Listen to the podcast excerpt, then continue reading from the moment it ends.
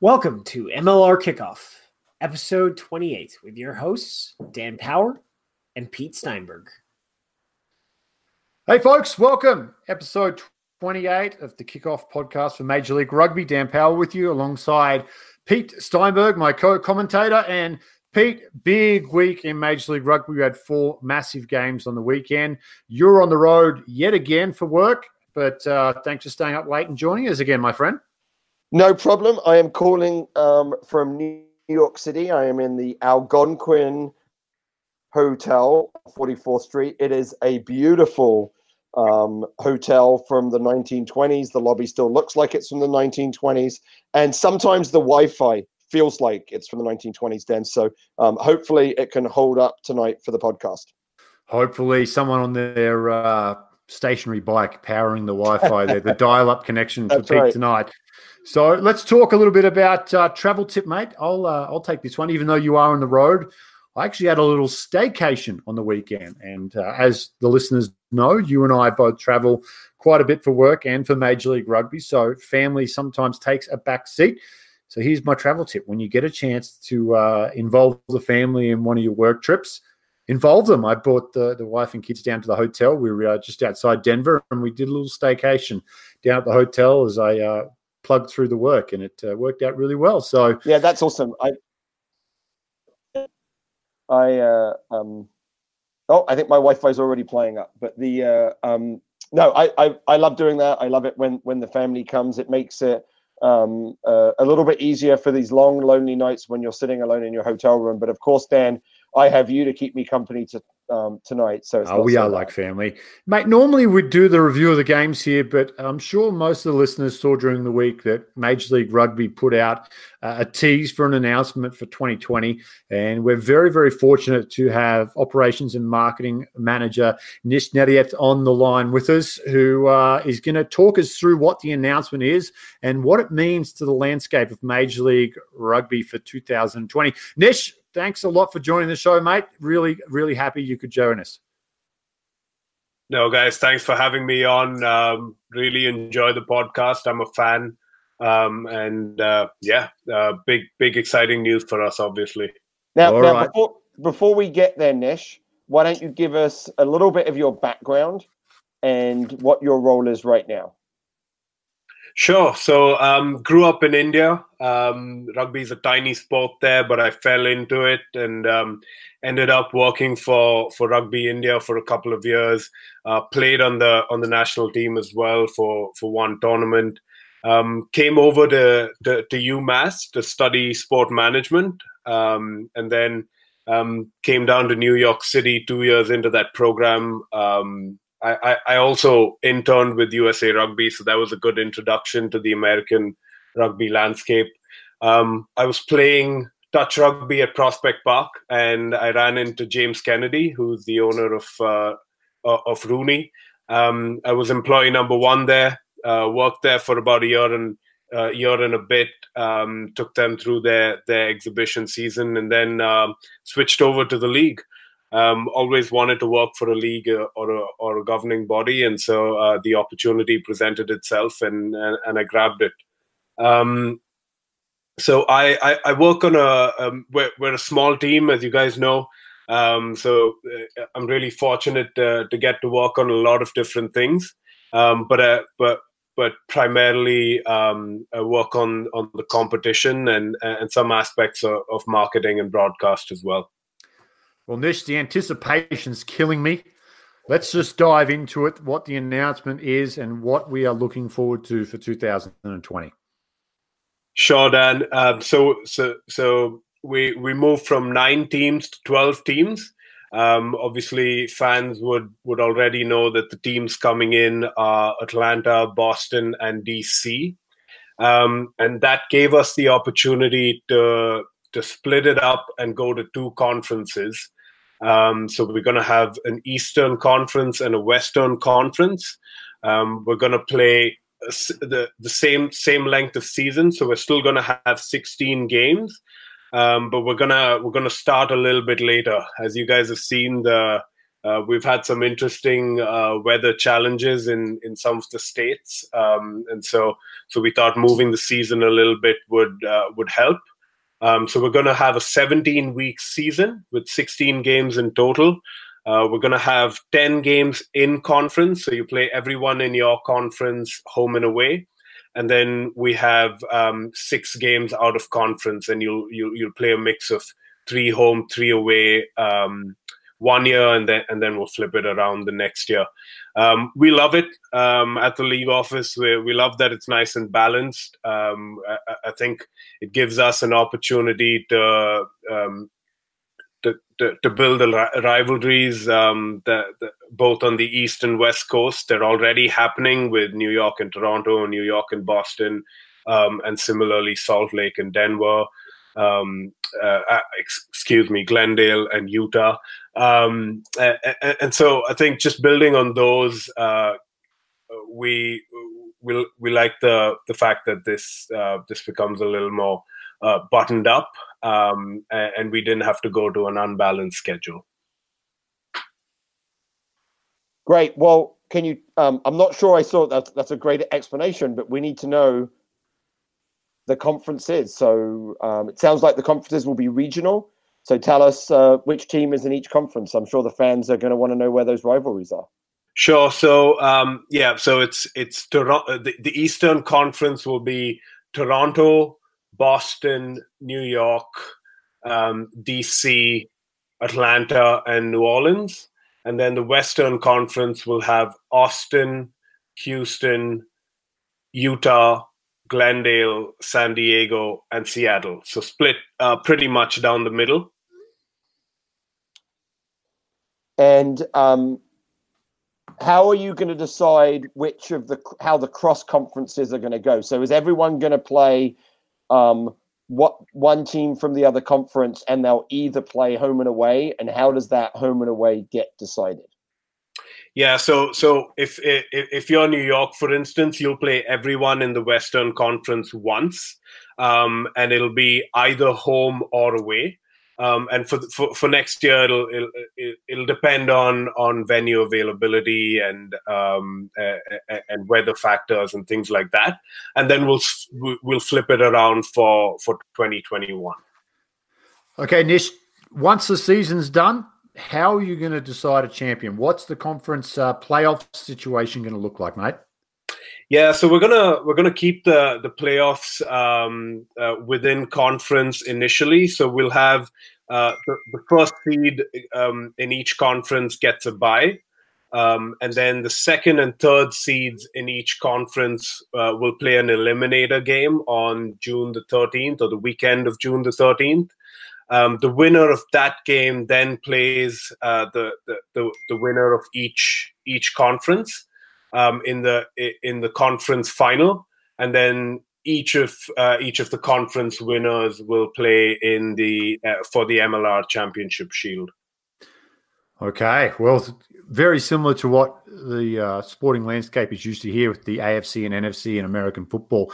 Mate, talk a little bit then how this dictates to expansion now that you've got uh, well, geographically located conferences?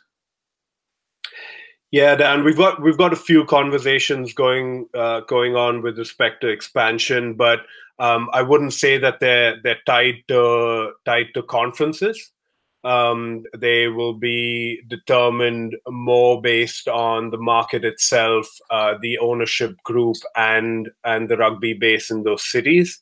Uh, we're excited about some of the conversations going on, um, but but. Uh, and I think we can we can realign the conferences if need be, uh, but we wouldn't want to tie tie us down to to, to conference related expansion.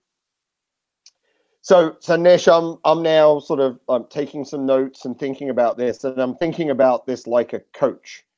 And so when when you know you look at this um, season, which basically is going to be um, compressed, but actually compressed at the start, but not at the end, right? So or, or it's later at the start, and but it's not that much later at the end. So therefore, there's only going to be one buy how do you determine sort of where that buy is? Are we going to see again teams like Toronto and Boston, like being on the road for the first month or so.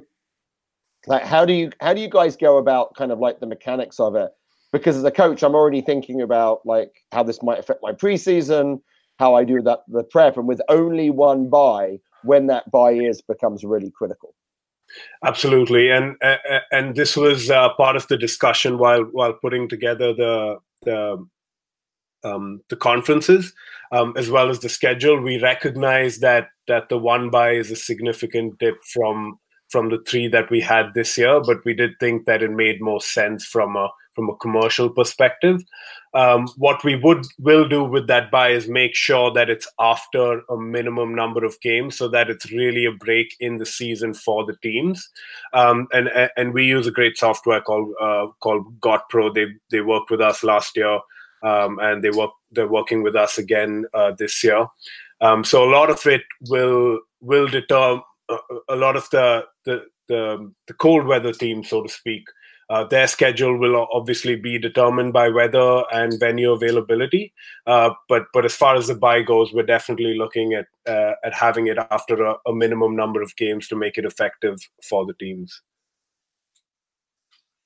So so Nish, um, as you as you look at this, you know, there's there's the and and as you wear many hats, you know, you can look at this from the competition side, but you also begin to look at this at the commercial side. So how do you think moving to the conference um, model helps sort of the commercial opportunities for the leagues, but also um, sort of the the operational function of the league. Obviously, it's going to um, allow for some reduced costs.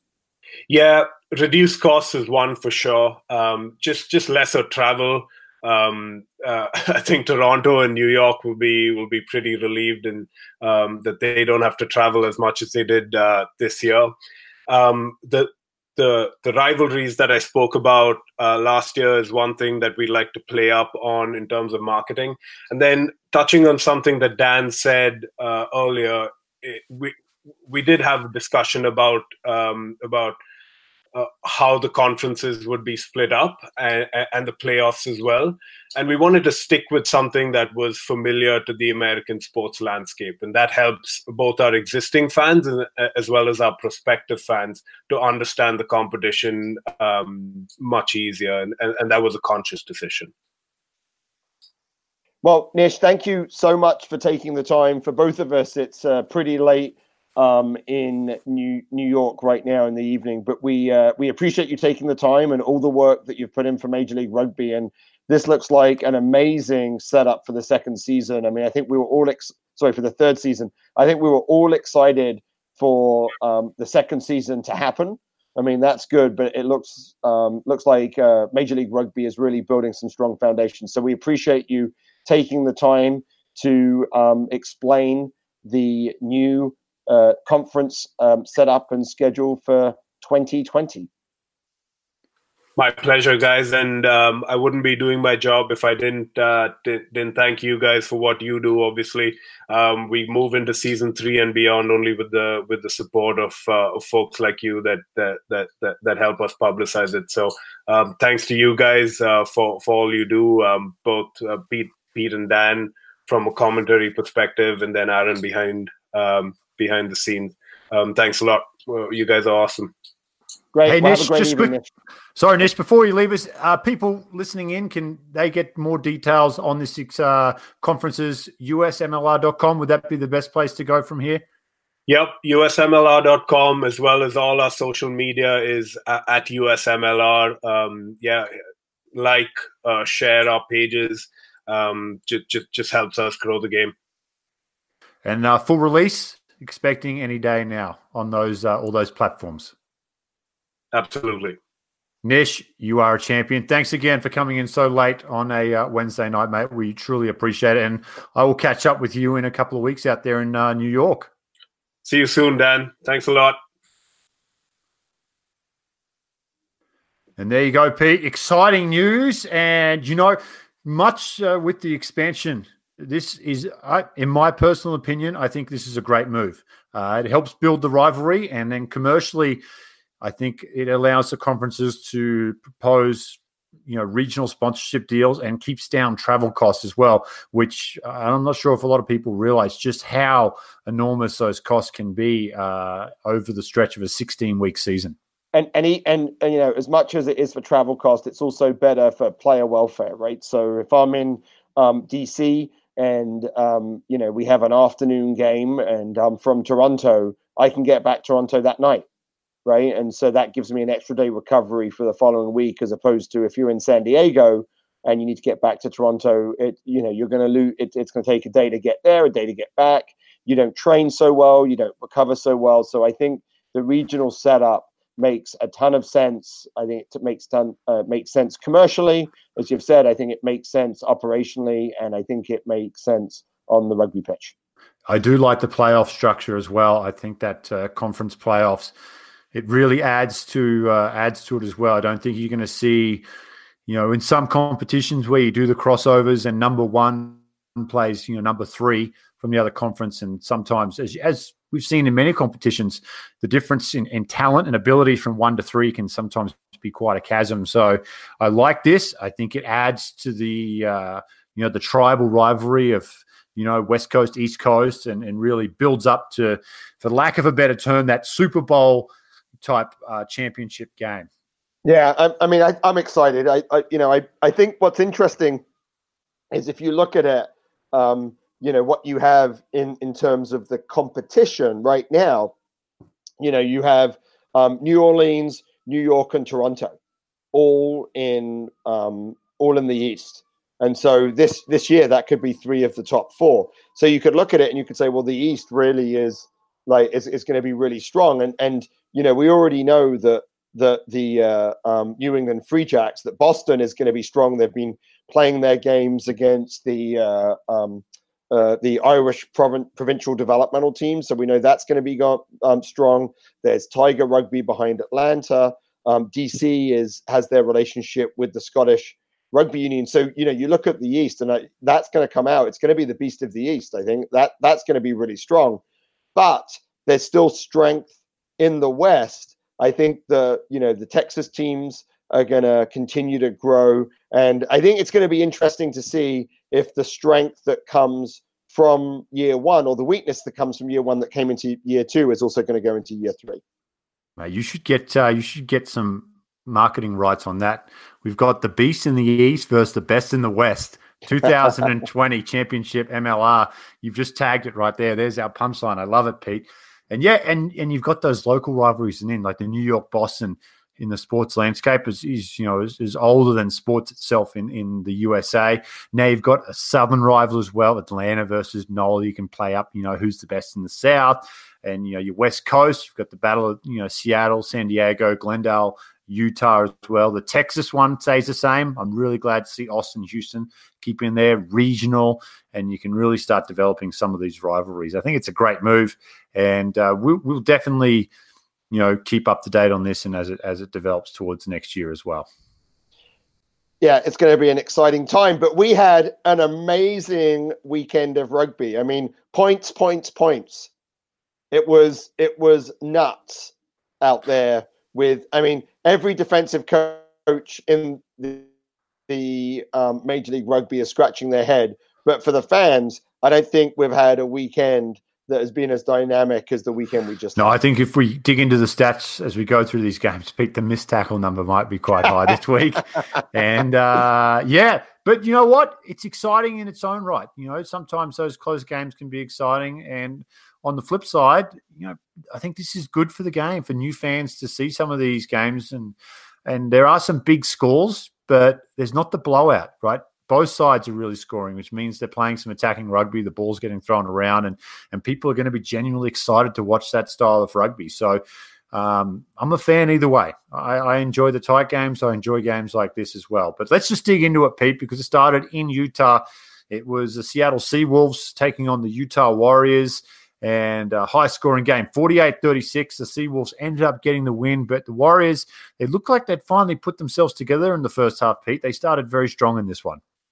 Yeah, they did. I mean, I think I think that you know, for me, the, the Warriors are a, a little bit of a um, uh, a, it's it's a bit of a um, enigma to me because I see that you know you look at people like um, you know you look at the players, the Matt Jensens. I mean, I think um, Franco um, Vandenberg had a, a, really great game um, at at Loosehead. You look at um, John Cullen, um, Don Pati, just an, a, a great play. To, um, a great player to watch. You know, they've got the players, but I think the big thing for Utah was it was the game that Josh Reeves came back. And um, having Josh Reeves back, Reeves back gives you a, a, better kicking game, and I think they um, they leveraged that uh, more effectively. They were very even in terms of um, territory with Seattle, but I think most importantly, it allows you to move um, Tim O'Malley to twelve and um, Tim O'Malley and Gannon Moore. I mean, Gannon Moore in that first half was just phenomenal, but he was phenomenal because he had a playmaker inside him and that's why they were able to really, you know, start hard and um, get that lead against Seattle. Yeah, I think they're going to find their rhythm, Pete, because with Josh Reeves at 10, you've got a good distributor, good kicker, and it allows O'Malley just to take a step and, as you know, just to get a little bit further away from the traffic and be creative. And Gannon Moore was the, you know, the big beneficiary of that in the first half. He ran for 156 meters for the game, which is really good for the outside center. But we got to see that creativity from O'Malley that we probably missed a little bit when he played 10 because he was just a little bit tight in the traffic there. But uh, Seawolves, outstanding. Brad Tucker, well, I've got a I've got big raps on Brad Tucker, and he continues as he makes team of the week again on the back of two tries, uh, 13 carries with 85 meters there, and again just an immense day tackling, 24 tackles with only two misses, so incredible performance. And Matt Turner, there were some injury clouds over him, but good to see him back as well. He had a big game with 190 meters for the Seawolves. Yeah, I mean, I think the the big difference. I mean, you know, we're in that part of the season where depth is being tested. And I think that there was a bit of a rotation that the Sea Wolves did. You know, um, Eric Duechle that has been uh, um, that's been started, um, Epi um, Nakatini who's been a starter. Like I think they they they had some rotations, and um, you know I think that they gambled a little bit with that rotation, but that allowed them to really bring bring players off the bench um, and you know when they were able to bring those powerful players off the bench, I think that made um, you know a huge difference. And I know that when you know we were having our discussion because one of the interesting things about the Seawolves is sort of like the Phil Mack, um, JP Smith discussion at scrum half, and um, you, me, and Aaron were chatting during the game. Uh, um, you know, texting each other, and you know, it's interesting because they're very different scrum halves. It's not one better than the other, um, and, you know, I think Aaron mentioned that JP Smith is just a great player to up the pace when he came off the bench. And that's exactly what he did. And that's like bringing those players off the bench and then being able to play from sideline to sideline, I think was the, uh, the, the difference in the game. Yeah, I think it's going to be frustrating for both those players. I think they both want to get the nine jersey and start. But Richie Walker is going to have to make decisions based on who they're playing. That's my feel on the Seawolf situation right now. That there's going to be some teams where Phil Mack is really going to be the guy you want out there, and there's other ones where you want that speed, and JP Smith's going to provide it. Obviously, younger legs for the Seawolves, but it's going to come on a game by game basis, which is going to be frustrating, and it's going to be a challenge for those players. But as long as they're integrated well and they're communicating and they can stay on the same page as everyone and sync quickly, you know, it could be dangerous as the Seawolves come down the stretch here and get healthy. Uh, they welcome back Vili Toluta'u shortly, which will add another dimension to that back row as well. So, yep, good win for Seattle. A one they really needed on the road too to stay in touch with the top four because that is uh, becoming very, very tight that top four race. And another team that is involved in that race with the Glendale Raptors. And we thought 48 36 was a blowout, uh, not a blowout, a high scoring game. Well, the Raptors and the Houston Sabercats, they broke all sorts of records on Saturday night as the Sabercats led 32 points to zero. That's right, folks, 32 points to zero before losing 52 44. And Pete, this one was just a bizarre game of rugby, but enjoyable nonetheless. Well, I mean, I think this is sort of one of those games that, you know, me as a rugby, um, you know, as you were talking about it it down. I was shaking my head. I mean, this was not a good game of rugby. I don't think either team's played really well.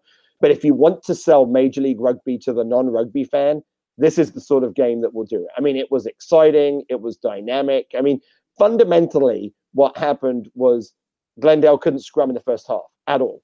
And using that leverage, um, Houston, who have a you know a great scrum, but it was basically the only thing that they did. They have a scrum and they've got a great kicker in Sam Windsor, but two penalty tries in the first, I think it was like 13 or 14 minutes, and then a yellow card which allowed more scores. I think another try is what really allowed them to pull out. But as Glendale, I think, began to use some of their depth and you know was able to try and find some solutions, they weren't winning great ball, but as they began to give away less penalties as the game went on, they were able to get into it. It was it was a crazy, crazy game, um, and it's got to be a heartbreaker for Houston. Yeah, I, you know, I'm just trying to rack my brain and think of a game where a side had 32 point lead and lost it, and nothing comes to mind. Really doesn't. Uh, it, it, was one of the most bizarre games. And the crazy thing was, is you'd think, well, it's a total momentum swing, and they got blown out. They almost come back and win it again after the giving up right. the lead. Sam Windsor chips over, and you know there's a confusion between DTS and one of the wing. I think it was Harley Davidson, um, and he scores a great individual try, and they're back in it. There was a chance to win it late, and then Glendale closed it out with two late ones. I was like, what What am I watching here? Yeah, I mean, it was uh, it, it it really was crazy, and and that's why I feel like you know, um, it, it's the second game that Glendale have won right at the death. Um, they're not playing their best rugby. Uh, they they have a real problem because they're they're a team that likes to play fast and flat, which means that they, all, you know, they always have high handling errors. So I think they had 12 handling errors in the game um, against Houston, which means there's going to be more scrums. I mean, they had nine penalties against their scrum. I mean, they it was uh, it it was nuts. I mean, I think that they, um, you know, I think that they ended up with winning, you know, like one scrum or something. I mean, I think that they completed thirty three percent of their scrum. It was just, but that was it. Like from Houston's perspective, if they didn't have that, they weren't able to play with Glendale, and Glendale showed that once they were able to leverage the other parts of their game. Yeah, and you could see that that if you dig into the statistics, Glendale only made 92 tackles to 195 by the Sabercats. So there's some aspect of that game which turns out was the scrum was was the leak in the boat. And that's where they were, you know, giving up their points. You know, Houston missed 34 tackles, which is incredibly high and explains that comeback and 52 points to the Raptors. But uh, you know, for, for Dave Williams and Glendale, the challenge now is how do we fix that? Because the San Diego's, the Seattle's, the New Yorks are not going to give the opportunities that Houston gave them to get back into a game like that. Yeah, I mean, it was interesting because they uh, um, they added um, another Kiwi who I thought played really well in number eight, um, Murphy uh, Taramai. But that's not where their challenge is, right? So um, the other Kiwi they brought in early um, earlier, which is um, a tight head, uh, Marco um. He has not, you know, he started for Auckland. He was the starting tight, tight head for Auckland in the Mitre 10, but he has not been able to come here and shore this up. And you can just see they are trying to mix and match each weekend and trying to find a front row that works. And uh, um, you know they they haven't found one yet. And I, I agree with you. I think the scrum is going to be the thing that um, I think it, it, it, may keep them out of the top four. Um, you know, uh, it, will be uh, it, will be hard to even make the top four with the quality teams around them if they're not able to scrum. Yeah, well, moving on to Sunday. Well, we got the christening of uh, York Stadium up in Toronto. I said it was going to be the place to be, and they put 3,000 fans in the stands there, and it was looking like it was going to be a great homecoming for the majority of this game for the Toronto Arrows. But a late try for Nola Gold got them a win on the road. And just like the first game between these two, it was a heartbreaker late for Toronto as Nola. They ran away with a very, very important win on the road, 35 31 over the Arrows. This one, definitely the closest game of the weekend. Yeah, I mean, and I also thought this was the highest quality game. I mean, I think that we saw um, you know, momentum swings, and that's one of the ways that I kind of judge if the game is um, is high quality or not. Is are we getting the momentum swings?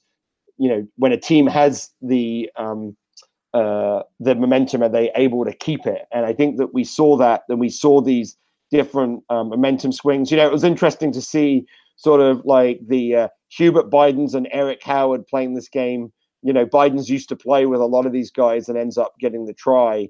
Um, but you know, we're learning more and more. You know, personally about the um, the Arrows players, and I thought Mike Shepard um, had just another phenomenal game um, in the second row. He's he's not the biggest guy, but he um, you know made 15 tackles and no misses. And I thought that that was the thing. That was the interesting thing for me about this game was that um, they Toronto made Nola work. They, um, you know, they made 249 tackles and they missed 10, and Nola wasn't used to it. So Nola loved. They have a great play. They move it from one side to the other side, and they were stretching them. But that Toronto defense was hard for them to break down. And I don't think we've seen a defense play as well as the Toronto defense did in that game.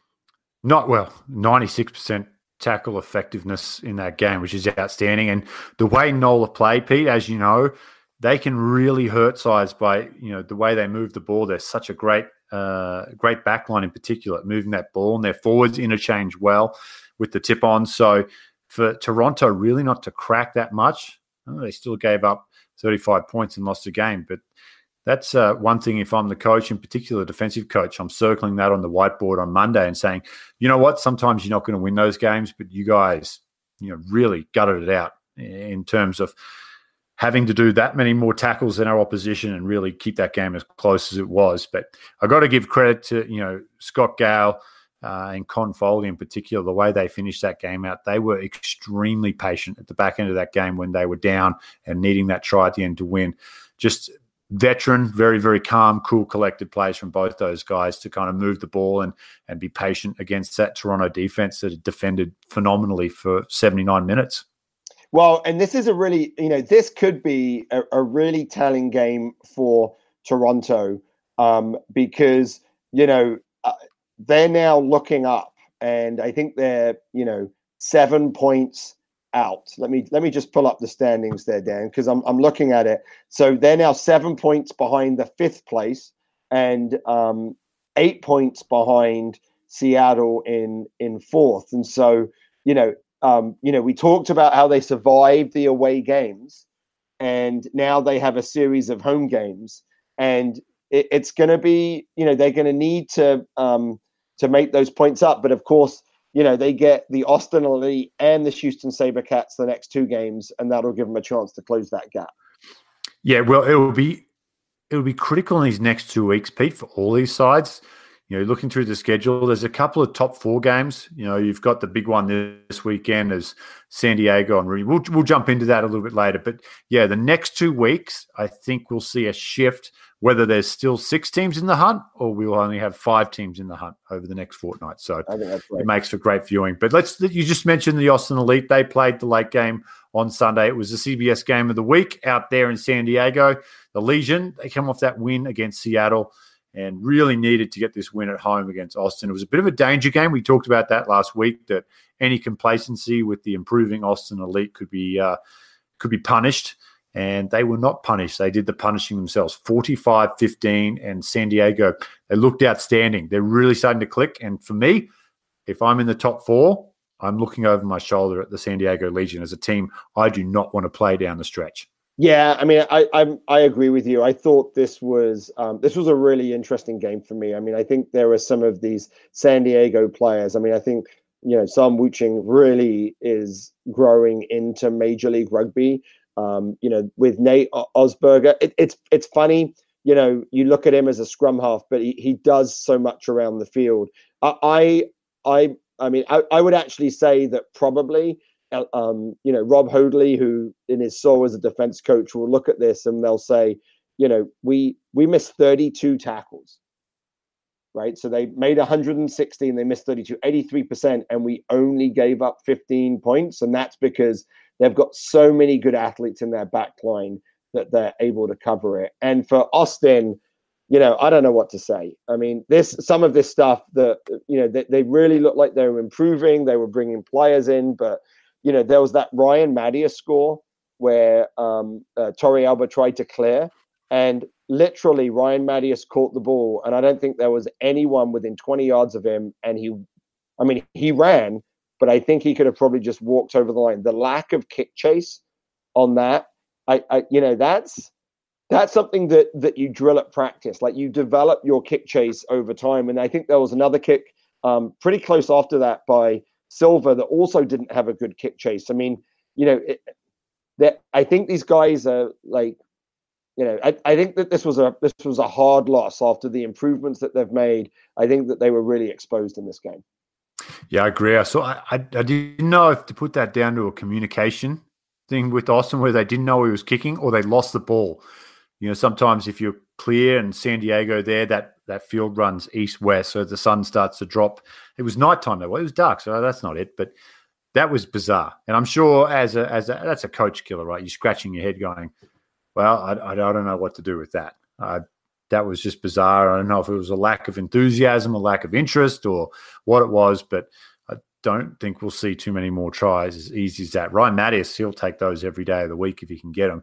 But uh, yeah, it was a, it was a clinical performance from San Diego. I really thought they needed to show that they can win those games, and they got out there and really did it. Another outstanding performance from my mid-season inside center, JP du Plessis. Eventually, you'll respect JP du Plessis, Pete. But uh, another great game from him there in the 12s. Yeah.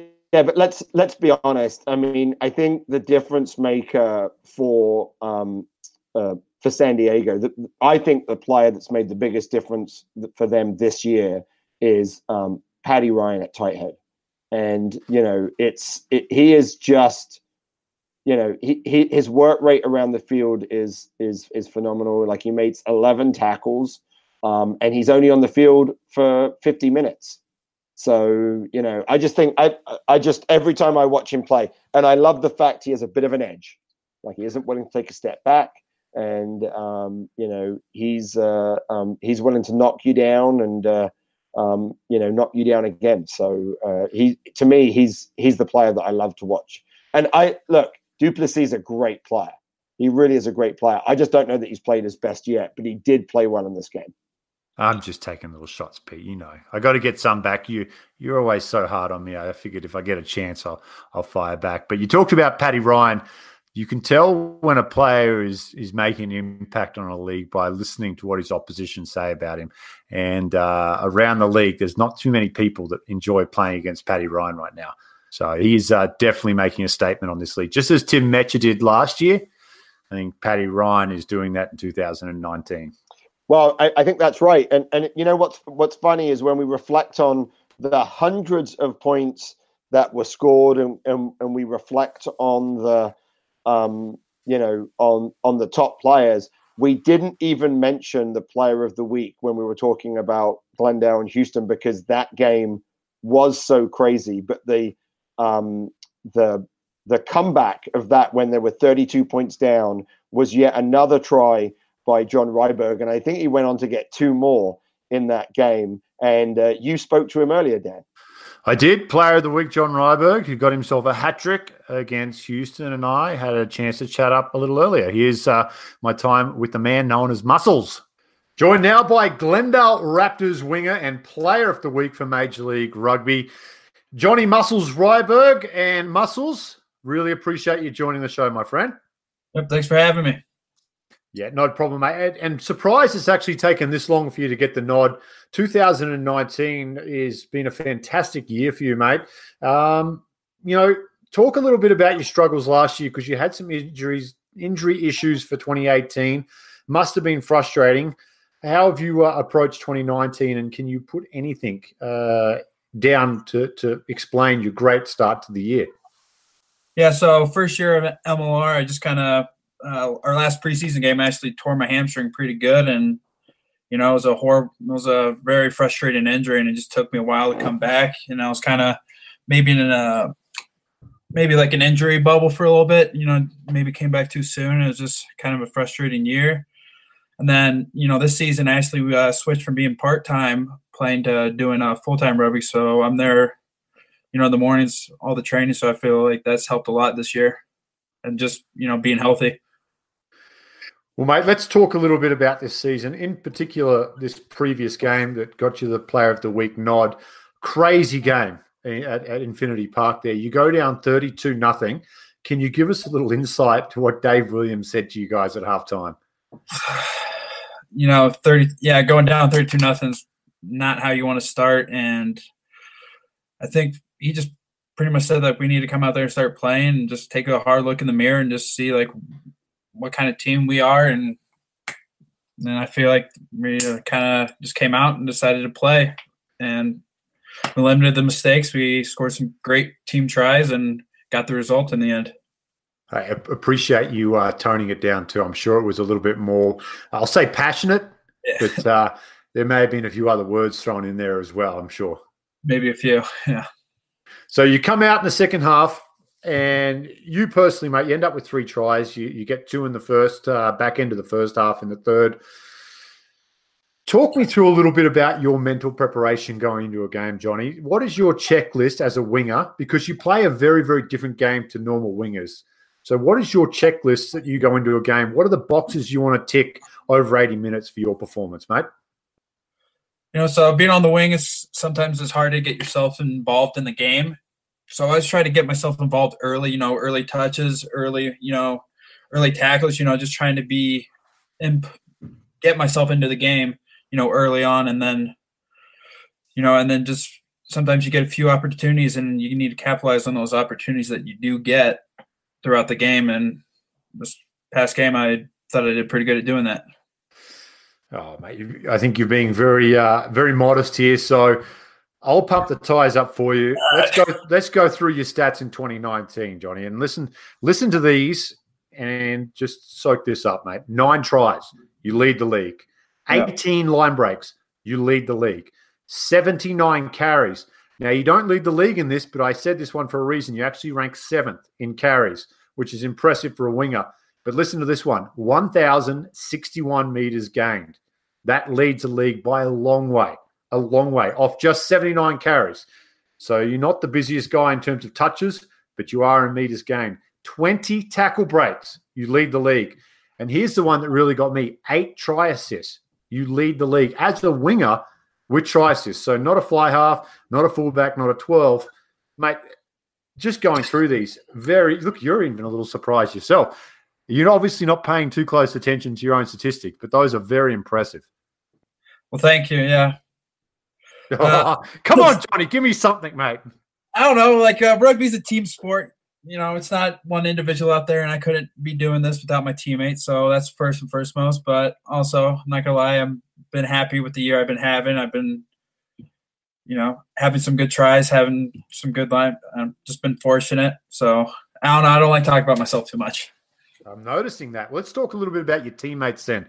All right coming in, you're, you're pretty new to the game. You're only 26 now. Uh, picked it up at 21 out in Iowa. So five years in, you're still, in terms of professional rugby, um, you know, uh, relatively new to the game.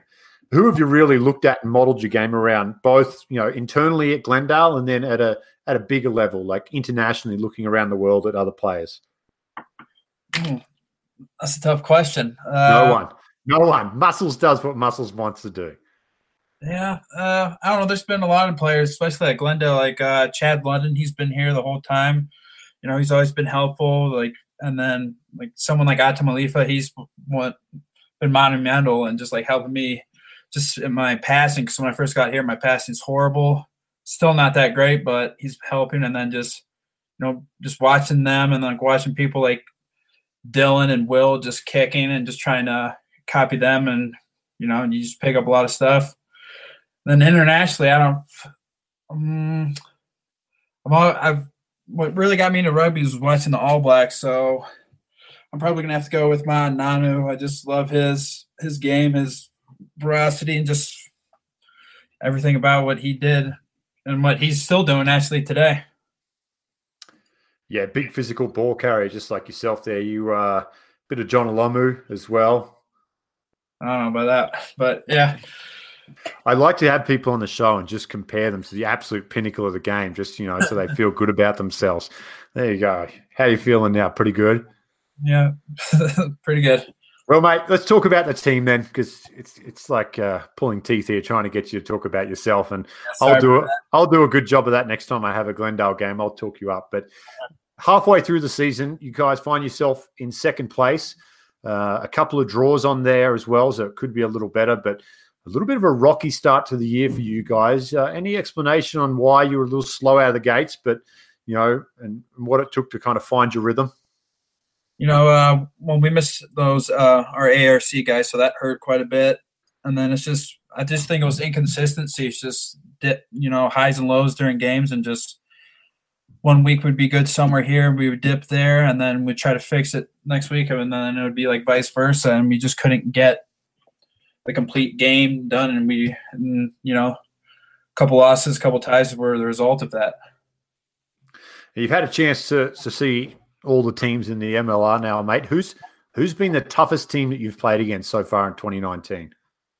Uh, toughest team, I would have to say uh, San Diego, and we're actually playing them uh, after the bye. So look forward to that one. You know, their defense is great. You know, they don't take plays off; they come up as one line, so they're you know they're hard to break. Yeah, they are the number one defense in MLR at the moment. They are playing great rugby out there. What about personally, mate? What about the toughest individual battle for you? Who's been the other winger in the league that you've really enjoyed going head to head with so far? Uh, I can't really say that I've had one too much where we actually battled it, you know, one on one too much. But I look forward to anybody that wants to challenge me. I tell you, I think there might be a couple of wingers who might mention your name for the one they don't want to play against, Johnny. You're a big physical guy, so uh, a couple of wingers going to bed at night checking for John Ryberg underneath there before they close their eyes. What do you think? Maybe. uh, all right, mate. Let's talk about the rest of the year. You run home. You've got quite a few home games. I was actually talking to uh, your teammate Zach Fenoglio the other day about this and going over the run home. How many wins do you think you guys need to book yourself a place in that semifinals? What have you guys sort of looked through the schedule yet and said, you know what, we've got to really win this one, this one, and uh, you know, how do you see yourself guys getting into the finals at the back end of the year? You know, looking at the league this year, we we got to look at every week like it's a must-win game almost, just because it's the competition so stiff. Everybody, anybody can beat anybody any given week and you can see at the points the it's tight at the top, and you know every point matters. So I feel like that's the attitude we got to bring to every game. Is is um, you know I don't want to say must win, but it's almost a must win. And yeah, that's kind of how I'm looking at it, and how I think everyone else is looking at it on the team. Yeah. What about some of the new additions you've had to the side this year? Uh, DTS at fullback, he's been a bit of a revelation. Uh, so you've got some new blood come in also up front, and then uh, Big Will Munro. Who's been the uh, the best teammate that you've brought in this year? Well, personally, probably Dylan, just because you know he's the fullback, so we spent quite a bit of time together. And even though he never passes me the ball, uh, yeah, he we have a little running joke. He likes to go to the right side and you know give the little offload pass to Harley, but he doesn't get to do that to me. So uh, yeah, and his boots amazing. He can bomb the ball like no other. And he's been a great addition to the team. All of them have. I think he's second in the league for kicking meters, uh, which is quite incredible considering, you know, you've got Will Magie at 10 as well. He does quite a bit of kicking. So he's proving quite lethal at the back there. He doesn't have to pass you the ball, big fella. You're killing it without him passing the ball. Just keep doing what you're doing. Yeah. So let's talk end of the year, mate. You make the finals. You're uh, come June, you're in the in the championship game. How do you guys turn things around from last year and that loss to Seattle? I know you weren't part of that game. That must have been frustrating for you. What have you guys done differently this year to to change course and win it? This attention to detail is just getting you know the little things right because it can be you know one knock on one little drop pass a missed tackle that can you know affect the game and be a complete momentum swing and you know lose a little focus and that could be the championship. And if you watch the championship last year, that's kind of what happened, we were on top the whole time. You know, it was looking good for most of it, and then you know, just had a little dip, a few airs, and then you know that lost us the championship. All right, mate. A little bit on the lighter side here. Tell us about Dominique. Dominique. Okay, so Dominique was a uh, what was I? I was a freshman in high school, and I uh, saw a little banded little gooseling just banded on a pond, just yapping his little mouth off. And I went and picked it up and like didn't know what to do, couldn't find his mother, so I decided to bring it home and kind of raised it and just it would follow me everywhere. Thought I was his mother. It would, wouldn't swim unless I got in the water with it, so I had to go do a bunch of ponds and stuff like that, and then eventually got too big to live inside, made a little pen outside, and then it learned how to fly and flew away. And that's about that's about the story. It's Did like that, uh, the- the movie uh, Fly Away Home. It's pretty much you know yeah. yeah pretty much without I'm the gonna, I'm, gonna, I'm gonna go to Major League Rugby and see if we've got money into the budget. What would you say if I can get a reunion with you and Dominique? let's do it. That's a great feature piece. You remember the one with the uh, the guys who raised the line and they send it back to Africa and then they go back and there's the big reunion. They're all hugging and we Oh, could yeah. do that with you and Dominique. Yeah, and there's that one moment where you think the lion's gonna you don't know if it's gonna hug him or gonna eat him, and then runs up and gives him a big hug. Oh, tearjerker. Oh, Got me going. Yeah. Yeah. I I think we're under some gold here, John. We should do this with the you and Dominique the goose. yeah. So no other no other animals you've reared since then. It was a one and done. Uh, Heartbroken. I've had plenty of pets over the years, but yeah, that's the most odd one, I would say. So if you had to pick a teammate who you could save, who needs saving, needs to be raised and, and reared and some tender love, who would it be? Who's the most lost soul at the Glendale Raptors? Oh, I think we're all a little bit lost and not right in the head, but let me think. Well, probably Carlo. He The little uh, scrum, our little scrum half, little Yeah. Sean J- Davies Jr. yeah, he's got a lot of potential. He just needs to be pushed in the right direction. Ah, is it true that Sean's actually his father, or is that is there any truth to that? no, no Can't confirm. Ah, I don't think Sean's that old. He just he just he's well aged. He's he's had a rough upbringing, I think. Well, big fella, appreciate you taking some time out of your night. I know you guys are running full time now, and uh, you got the bye week, so Davey's probably touching you uh, touching you guys up with some conditioning. So we do appreciate you coming on the show, and really have enjoyed watching you this year, mate. You're outstanding uh, start to the year. Yep, thank you, and uh, thank you for having me. Look forward to uh, the rest of the season. I'll see you in uh, two weeks when you take on New York at home, mate. Can't wait to get back to Infinity Park and call you guys. Sounds good. Can't wait to see you. Cool. Thanks, Muscles. Johnny Ryberg, player of the week for Major League Rugby. And there you go, Pete. Johnny Muscles Ryberg. and such a, mate, just an, a unique player on the wing. You know, we've seen some big barging wingers, but he's just, he's a handful. He really is. There's no uh, better way to put it. He's just such a handful for opposition players. Yeah, and his power and contact is, I think, the real difference maker. He's not the guy that's going to sidestep you. He has a little wiggle, so he avoids the shoulder, and then you've got to wrap your arms around. I don't think you can. I don't think you can wrap your arms around both of his thighs. They're too big. I think you can only wrap your your arms around one of his thighs and then just hold on for dear life. Well, I have called him the quadricep with eyeballs. He's uh, he's all legs and those poor little shorts. I feel so bad. Someone's got to get him some custom rugby shorts. Those things are painted on.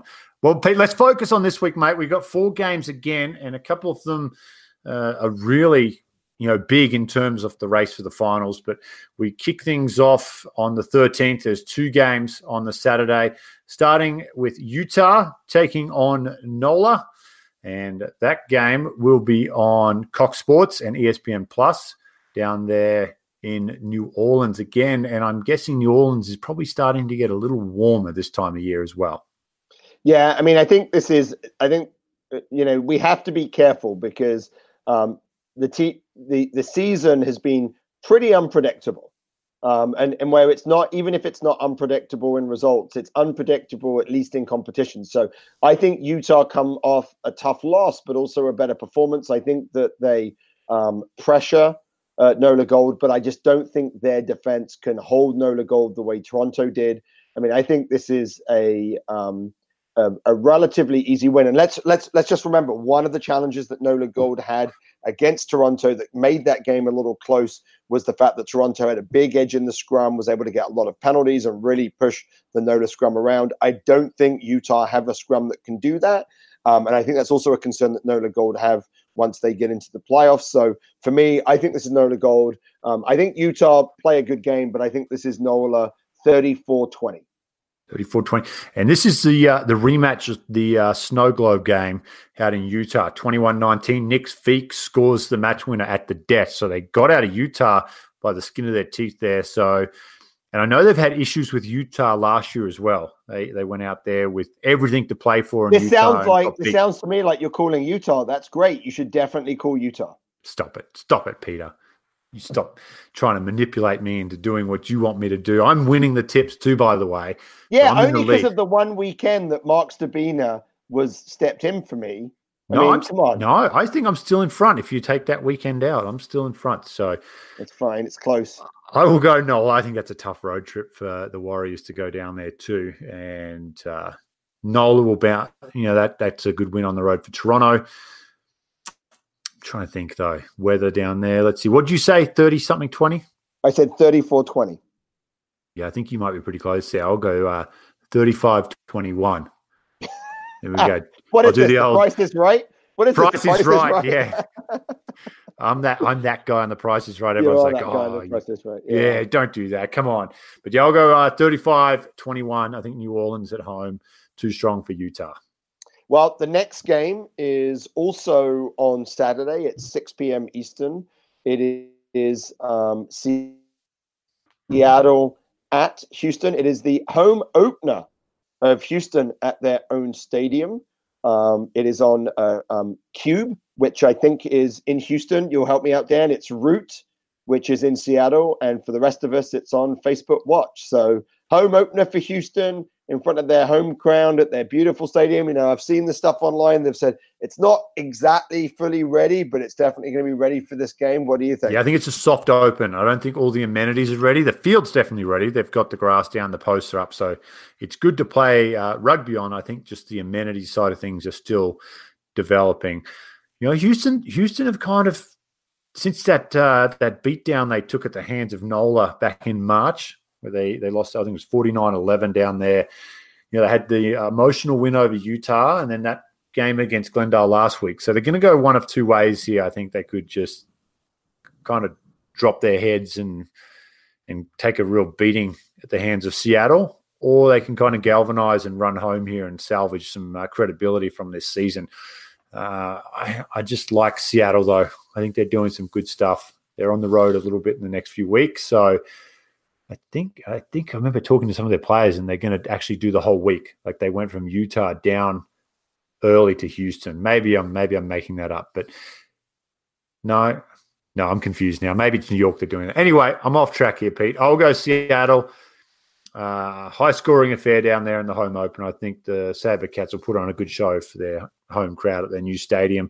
I would love to say they get a win there to christen it, but I think Seattle will be too strong. I'll go uh, 42 36 in another high scoring game. Well, you know, I think that um, Seattle have a scrum that can match up against Houston scrum. Um, they also have depth. I think the um, you know one of the questions we'll see is is Olive Kilifi able to go? Um, having come off the game uh, um, last weekend with an injury. So um, can he go? But they've still got like they had Tim Metcher on the bench, who's like was in both of our um, mid-season um, teams. So I, I don't think you know if you can match Houston scrum, I'm not sure that they've shown us much else. And not only that, but after this, Seattle um, host NOLA and then go to Toronto and then go to New York and then go to Glendale. And yeah. so, so I think I think for Seattle, this is a must win. Um, if I'm Richie Walker, this is the game that I've circled because I've said like you know we win this and we don't let the Torontos and the San Diego's creep up behind us. We stay in that top four. So um, I think this is Seattle, and because I think that they'll be able to match up well with Houston in the scrum, I don't think this is close. Um, however, Houston have started um, their last couple of games. They've started very well. Seattle have started very slowly. So I would look for Houston to get a few penalties to be up maybe like six or ten nothing. um, you know, six, six, or like yeah, ten or eleven nothing, like with twenty minutes in, and then Seattle to put away. So I think this is going to be something like um, Seattle twenty eight, Houston twelve. Okay, that's, that's a little closer than I had it. We've gone the opposite way. Next one, we're on to Sunday, and uh, sit down, folks. Grab a cup of tea as I read through the TV listings. This one's on every station in America.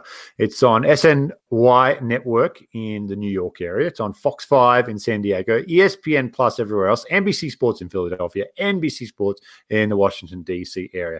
If you can't find this game, I don't know what to tell you. I can't. And the game is let is San Diego at New York. Not it is. I was getting that so. I was getting to that. I was getting to that. I had to get yours right. And this, you know, no no CBS game this week, Pete. But this is my game of the week because this one is hugely important. Uh, in particular, San Diego see themselves just out of the top four, but could jump into the top four with a win over New York here. How do you see this one playing out, mate? Well, I mean, I actually see this as, um, in terms of talent, probably the two best teams in the league, maybe with um, uh, with with Toronto. Um, I, I, think this one is uh, going to be a, a, um, a, a, great game. I mean, I think it's going to be a great game. I think this is there's going to be some points. I think there's going to be some scoring. Um, I think the big question for New York is um, is uh, Cathal Marsh available? That'll be the big question. Um, if he's available, uh, um, coming back from his groin injury, and their their bye week. They want him to play, but we're not sure if he is going to play. I think that this is a close game. Without him, I'm not sure that they win.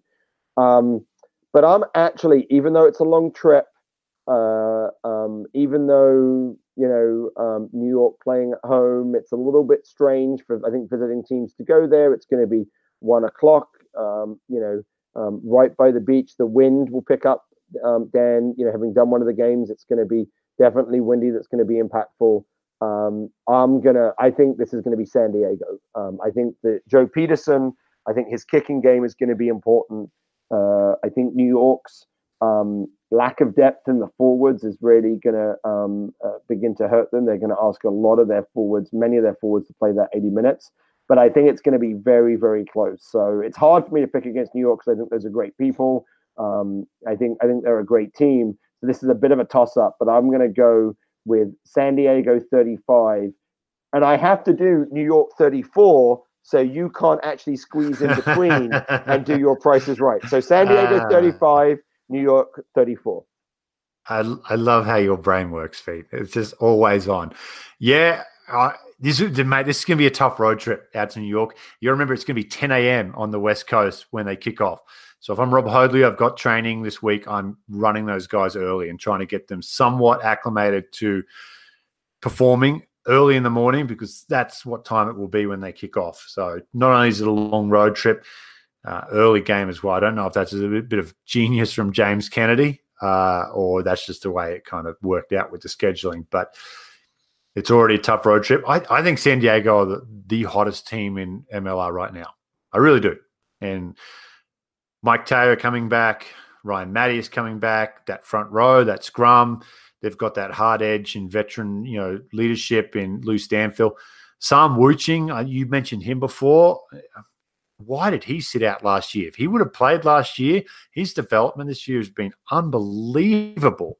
Uh, whoever is advising Sam Wuching last year, give yourself an uppercut. Keeping him out of the game was the worst thing you could have done. He needed rugby, and he's shown this year that he could be an absolute wild card down the stretch as as one of the players you can really open this competition up. So, as much as you think I would have stayed loyal to my New York brethren with Tolkien and uh, Petrie, I'm going to tip against them as well. What? I'm going to. I mean, I'm i gonna... thought this was exactly the like. I was so I was like, okay, I'm going to call you New York because it's going to be a really close game, and this is the way I can make up the points I need on Dan on the season. Like you can't call New- San Diego, Dan. You have to call New York. So when San Diego wins, I can close the gap. I know, but I've I actually have my tips written down. So I did this before I heard what you tipped. I just I think they're the hot hand. You play the hot hand. And I'll go San Diego. Would you say 35, 34? I, I think it'll be around there, mate. I think you're spot on. Uh, I'll go 32 30. Uh, close game. But uh, I think I think they're the hot team. And again, a lot of it will depend on Cathal Marsh's uh, not only his availability, but is he fit? Those groin injuries are iffy. And you may think it's good and you can kind of move around, but as soon as you get going in a game and you, you, step off that side, it can go. I had issues with uh, groin and hip flexors uh, at one stage in my career, and it was very, very frustrating because you felt fine, you felt good, you got through training, you felt great, got in a game, ping, it was gone again. It was so until he's put a couple of games behind him where he shows he's back to full strength, it's going to be tough to to tip them uh, against quality opposition. So I'll go. I'll go the Legion as well. All right. Oh, you got to do the last game because I have to go first. So I'll let you go. All right. So um, this is on Sunday. It's 2 p.m. Eastern Time. It is the Austin Elite um, at Toronto. For those of us in the US, it's on Facebook Watch. And of course, all of these games for our international listeners um, uh, are available on Facebook. And in Canada, it is on Game TV. It is the Austin Elite at Toronto. This is a really tough pick, Dan. I definitely think we're going to disagree on this. Oh, you're going to go for Austin? Absolutely not. Okay. Absolutely okay. not. I was just checking. Austin had been improving up until last week, and I think they regressed. And I think with Toronto losing their home opener, I would not want to play Toronto this week, knowing that at sixth position, and you mentioned they're kind of looking up at the top four now. This is their season on the line. They cannot afford to lose a game, especially to Austin at home. Uh, I think Toronto turn up. The real Toronto. Forget the real Slim Shady. The real Toronto Arrows, please stand up. And they will this weekend and they'll blow them out of the water. I think they could put up another performance like they did against Utah a few weeks ago and, and rack up 50 pretty easy. I'll go uh, 52 12. I think it's going to be Toronto all day. The Arrows, they'll be firing. Yeah, I mean, I don't, I don't think we've seen the best of Toronto yet. You know, they're still adding um, players. So they just added um, Pat um, Parfrey, the Canadian international fly half, but they're like, where's he going to play? Right? Um, you know, they've got Sam Malcolm. Um, you know, he can play a little bit at uh, um, fullback, but um, Mieres scored two tries. I mean, this is this is the thing I think that we're going to see in Toronto as the season goes on. They're going to be adding some of these players. They're going to get more and more depth. I don't see um, where Austin score points in this game. Like, I think that um, you know they struggled to score points against San Diego when San Diego didn't defend very well. Toronto showed that they have the ability to um, uh, have the ability to be able to defend a fast, wide team that can play at pace. Um, I don't think Austin do that. Um, I don't think Austin get into double figures. Uh, I think this is going to be, uh, I you know, it's a, um, it's you know, be interesting to see. I think that Toronto is still working on stuff, but I think you know Austin are going to play hard, but I don't think they're going to get. I think this is something like, you know, thirty-two nine to um, to Toronto. Yeah, it's hard to disagree on that one. So we're across the board. We're the same. Mm. Yeah, this is this is exactly your way. Like like you've got a two game lead, and your deal's going to be I'm just going to call whatever Pete calls for the rest of the season. So by the end of the season, you still win with that two game lead. That's obviously what's happening. Like there's no way you would like oh the whole I wrote it down before I called it stuff. Don't give me that. There's no way you would pick against New York in a game unless you had an ulterior motive. No way. hey, uh, Major League Rugby teams, take note. This is how you nice the game out. No more kicking it away or giving it over at the breakdown. Take some notes. This is how you get a lead and you keep it. You just... All right, Pete. Well, thanks again for staying up, mate. We know well, you're Dan, at New you know, York. Really appreciate it. Looking and really excited this weekend. Yeah, and... real excited for this weekend. Yeah. Uh, this is my last weekend at home.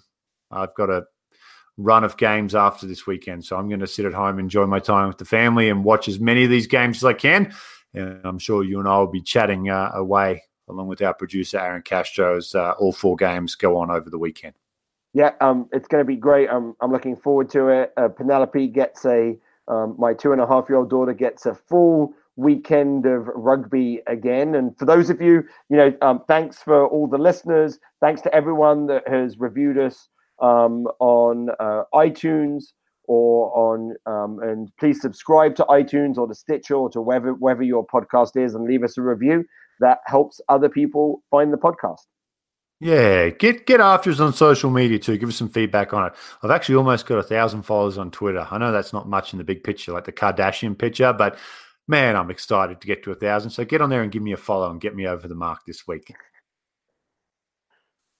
All right, folks, that wraps it up for show 28. Aaron Castro. Yeah, we'll finish. We'll, Pete Steinberg. What else you got, Pete? What else you got? No, let's just. I just want to note that we finished on Dan Power um, begging for people to follow him on social media. That's how we finished the show. Let's just. I just wanted to make that clear to make sure everyone understood. I'm just a little cranky. It's 11:30 p.m. I need to go to bed. I'm just Dan. If I've been overly rude to you um, through the podcast, I apologize. Um, I'll buy you a coffee next time. I'm used to it by now, mate. 991 on that, folks. Get on there. Help me out. Come on, Pete. You can help me too. You've got some people that don't like me that can get on there and do it at least for a week. I can. I can. All right. Thanks again, folks, for tuning in. We'll catch up with you next week. We'll go into these games and wherever you are, whatever you're doing, have a great weekend and enjoy Major League Rugby. Till next week, goodbye for now.